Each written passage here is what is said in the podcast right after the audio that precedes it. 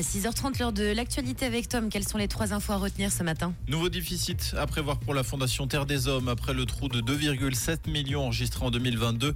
L'organisme pourrait connaître la même perte cette année. Sa directrice est accusée dans une lettre anonyme d'avoir détruit la culture de l'entreprise et démobilisé les troupes.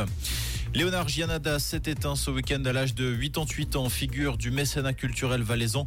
Celui qui était également à la tête de la Fondation Pierre Gianada à Martigny se battait depuis six mois contre un cancer des os.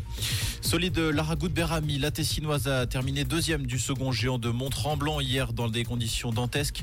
Elle a été devancée par l'italienne Frederica Brignone de 33 centièmes. Rouge, l'actu revient à 7h.